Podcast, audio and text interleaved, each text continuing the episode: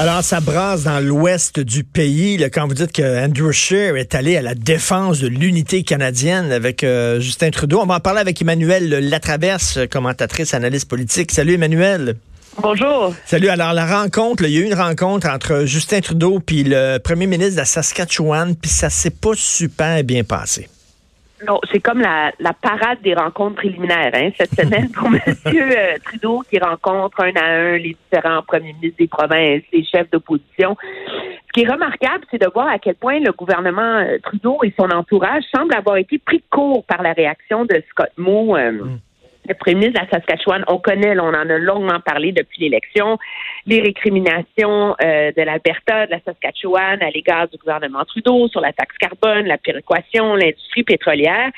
Et euh, dès qu'il est sorti de sa rencontre avec euh, M. Trudeau, Scott Moore a fait une sortie en règle contre M. Trudeau en disant que son discours n'avait pas changé, qu'il n'a rien compris, qu'il n'y a pas d'ouverture, qu'il ne veut pas reculer sur la taxe carbone, qu'il ne veut pas refondre la péréquation euh, et qu'il faut que la la Saskatchewan envisage euh, des, des, nouvelles mesures pour affirmer son importance. Si tu vois la, tu, connais la, la chanson. Et pour illustrer à quel point M. Trudeau et son entourage semblent avoir été pris de court. La rencontre a fini quelque part entre vers trois heures. Là. Il a fallu attendre à 9 heures et quart le soir pour qu'on reçoive le compte rendu de la rencontre, le fameux petit communiqué là, que le Premier ministre envoie. Généralement, là, c'est des, c'est des genres de communiqué là, de trois paragraphes qui sont pleins de platitudes qui veut rien dire. le premier ministre a discuté euh, de l'importance de l'économie mondiale et de travailler ensemble avec le président des États-Unis. là, c'est un long communiqué là d'à peu près euh, d'une page dans lequel on dit que non, M. Trudeau a travaillé sur, euh, a rappelé l'importance du projet Trans Mountain et des autres projets énergétiques au Canada, et etc., etc. Alors qu'on se demande pourquoi M. Trudeau a besoin de beaucoup de temps là, avant demander son cabinet de rappeler la Chambre, on en a un bel exemple. C'est comme un gouvernement qui est démuni face à la rhétorique qu'on entend dans l'Ouest face au gouvernement Il y a, un ras-le-bol dans l'Ouest. Il y a un ras-le-bol. Les gens sont tannés. Ils veulent remettre en question la péréquation. Ils chialent contre le Québec, etc. Et, là, est-ce qu'il va à même de répondre justement à ces demandes-là de l'Ouest canadien, Justin Trudeau? Ben, ce qui rend ça très difficile, il y a deux choses. C'est que de un, c'est vrai que le ras-le-bol est total, mais elle est, elle est aussi alimentée, je pense qu'elle est aussi alimentée par euh, les stratégies politiques de leur, des premiers ministres respectifs. Là. On s'entend là. En fin de semaine, M. Kenny, là, pour répondre au mouvement de Wexit, euh, d'indépendance qu'on entend en Alberta, a fait un gros discours dans lequel il a annoncé qu'il va mettre sur pied l'équivalent d'une commission Bélanger-Campo en en Alberta, présidé par Preston Manning. Et le but, c'est d'étudier des, des enjeux pour affirmer l'autonomie de l'Alberta. Alors, retrait du régime de pension du Canada pour former sa propre rente comme au Québec, euh, collecter ses propres impôts comme on fait au Québec, une police provinciale au lieu de la GRC en région rurale, un droit de retrait des programmes fédéraux, etc. Mais on s'entend que c'est bien beau tout ça, là. Et oui, ça alimente le sentiment d'autonomie face à Ottawa, mais ça règle en rien les problèmes fondamentaux auxquels ces provinces-là sont sont confrontés. Là. Je veux dire, euh, ouvrir des, bureaux commerciaux, euh, une agence du revenu, ça va pas aider à réconcilier euh, développement de l'industrie énergétique et pétrolière et atteindre des cibles climatiques. Là. pendant des années, on disait What does Québec want? Maintenant, ça va être What does, euh, what does euh, Alberta puis euh, Saskatchewan want? Oui, exactement. Et tu sais, quand un premier ministre de la Saskatchewan se pointe à Ottawa et est indigné que M. Trudeau va pas reculer sur la taxe carbone, là, je veux dire, il n'y a aucun compromis possible. On peut dire que M. Trudeau a un gouvernement minoritaire, qu'il est affaibli, qu'il veut plus faire la leçon au monde entier, mais il y a quand même au Canada la très forte majorité des électeurs qui ont voté en faveur d'une tarification du carbone pour lutter contre les changements climatiques. Mais, là, comment il va arriver à faire cette split-là? Parce que s'il est trop, s'il donne trop de choses à l'Ouest, le Québec n'est pas content. S'il donne trop de choses au Québec, l'Ouest n'est pas content. Donc, il faut qu'il fasse une, une sacrée split. Là. Oui, mais c'est ça frôle la quadrature du cercle. Hein. Et ce qui est de difficile, c'est que maintenant, les ouvertures et les progrès que va faire M. Trudeau ne seront jamais jugés suffisants. à cause de l'ampleur de la colère dans l'Ouest. Parce que M. Trudeau a passé la campagne électorale à faire campagne sur le dos des premiers ministres provinciaux. Parce que M. Trudeau a passé son mandat à faire un mot que j'adore en anglais, virtue signaling. C'est ce qu'on appelle, nous, finalement, faire la leçon, là, tu sais. Hmm. à l'industrie euh, à l'industrie euh, pétrolière. Alors, réussir à convaincre maintenant les Albertains, les gens de la Saskatchewan, que il y a moyen de réconcilier lutte contre les changements climatiques avec développement de leur industrie pétrolière est de plus en plus difficile. Et c'est ça qui est de très euh, complexe. Moi, je lis beaucoup là-dessus, mais j'ai trouvé personne offrir une solution qui m'apparaissait. Mais, mais, Emmanuel, j'ai besoin de tes lumières, OK? Est-ce que c'est rien du whining de la part de l'Ouest? Est-ce qu'ils se plaignent la bouche pleine ou il y a vraiment des bases? Ils ont, vraiment des, raisons d'être mécontents, selon toi? Ben, il y a la part, il y a une part de whining. Il y a un, mélange des deux. Comme quoi, il n'y a rien de noir et blanc là-dedans.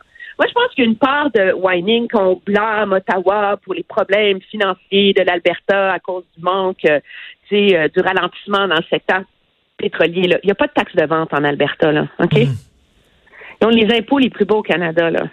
Et alors, objectivement, là, ils ont juste à taxer normalement leurs citoyens, là, puis ça va aider à régler une partie des problèmes. Là.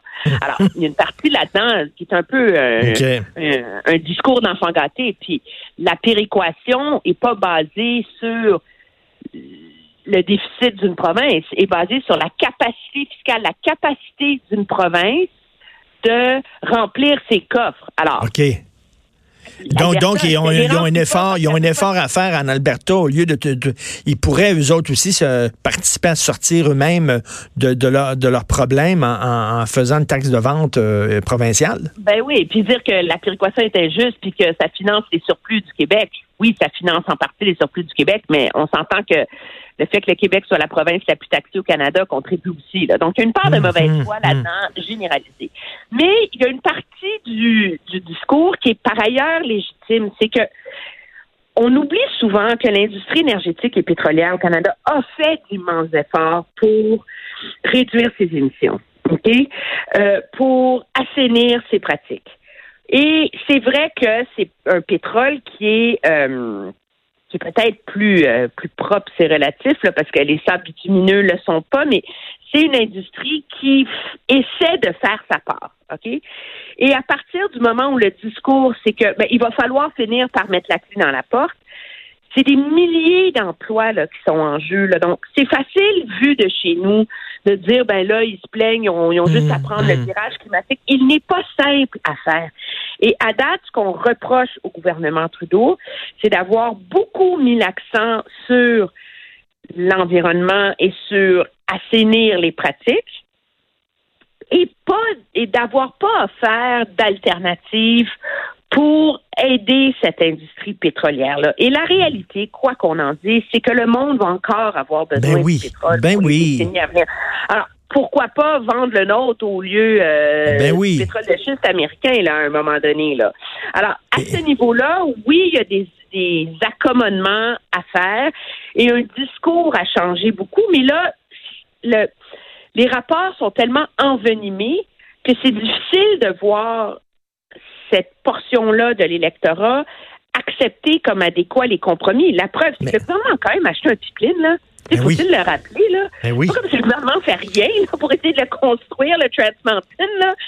Puis ça, c'est complètement négligé parce qu'on critique le fait que dans l'avenir, Ottawa met des bâtons dans les roues à la construction d'un nouveau pipeline.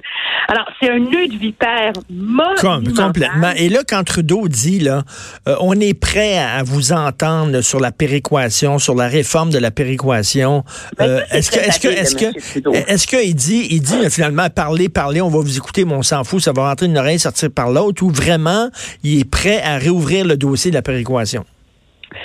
Ben, il est prêt à le faire, mais il n'est pas prêt à le faire unilatéralement. Je veux dire, le seul, c'est Monsieur Harper a fait ça, là, c'était sa technique, là, il a changé la, la formule, là. Voilà, c'est la merci formule. Merci, bonsoir, on n'y touche plus. Puis c'est tellement difficile toucher à la péréquation que quand ça a été le temps de reporter, de rouvrir potentiellement la formule qu'on peut réévaluer à chaque cinq ans, le gouvernement Trudeau a dit, savez-vous, on va garder la formule actuelle. Pourquoi? Parce qu'à chaque fois que les premiers ministres du mm. Canada se mettent les pieds là-dedans, ça vire à la catastrophe. Alors, le message de M. Trudeau, c'est de dire à l'Alberta et à la péréquation, vous voulez rouvrir la péréquation? Former un consensus avec les autres provinces? Mm. Arrivez-nous avec une solution? Je veux dire, on ne peut pas la rouvrir unilatéralement pour ben deux pays, deux provinces. Ben non. Sans qu'il y ait un consensus de la part des autres, là, parce que, alors, si on la rouvre, correct, mais parlez-en aux autres. Oui, mais on n'a pas, nous autres. Rencontré le 2 décembre, ouais, mais amis, au, Québec, on en, on en profite au max de la péréquation. On n'est pas prêt à réouvrir ça, là. Ben, ça dépend. Moi, je pense que ça, je veux dire, je suis absolument pas une experte de la hmm. formule de péréquation. Là. Elle est tellement longue, je pense qu'il y a à peu près 30 personnes au Canada qui la comprennent. euh, donc, euh, ça prend vraiment des experts euh, pour évaluer. Peut-être qu'il y a un moyen de rouvrir la formule qui permettrait euh, de moins pénaliser, que l'Alberta, la Saskatchewan se sentent moins pénalisés en ce moment. Mais le message du gouvernement Trudeau, c'est écoutez, prenez votre bâton de pèlerin. Ben oui, puis euh, vendez votre affaire, puis arrivez avec. Écoute, rapidement, qu'est-ce que ça veut dire pour Andrew Shears? Comment euh, est-ce que ça l'aide? Est-ce que ça, au contraire, ça, ça lui nuit, toutes ces affaires-là? Ben, je pense que certains conservateurs croient que ça l'aide parce que comme tous les regards sont tournés objectivement vers ces deux premiers ministres-là, que ça donne un peu une marge de manœuvre à M. Scheer en attendant pour s'occuper de son leadership. Moi, j'ai beaucoup de problèmes avec ça parce que je pense que objectivement, ça mine la crédibilité à l'échelle nationale d'Andrew Scheer, qui veut se présenter comme un premier ministre en attente, parce que c'est qui le chef conservateur le plus fort au pays en ce moment? C'est qui qui dicte les règles du jeu? C'est Jason Kenney. Hmm. Et tant que, et plus ce débat-là sur l'aliénation de l'Ouest s'amplifie, plus le gouvernement fédéral est pris avec ça, plus le discours s'inscrit dans la tête des gens que le Parti conservateur, les idées conservatrices, les priorités conservatrices sont celles qui répondent à l'Alberta, mais ça fait en rien pour régler le problème de Andrew Scheer et du Parti national de se de d'être perçu comme un parti qui peut répondre aux aspirations du mmh, Québec mmh. et de l'Ontario compte tenu de la méfiance qu'il y a à l'égard de ces eh, Vraiment, le Jason Kenney, il tient le pays, excuse-moi de l'expression, mais par les bijoux de famille, puis s'il n'y a pas ce qu'il veut, il sert. On a déjà vu ça au Québec. Hein? Oui, oui, c'est vrai qu'on l'a déjà. C'est vrai. Merci beaucoup, Emmanuel. Bonne journée. Salut, Emmanuel, la traverse analyste politique.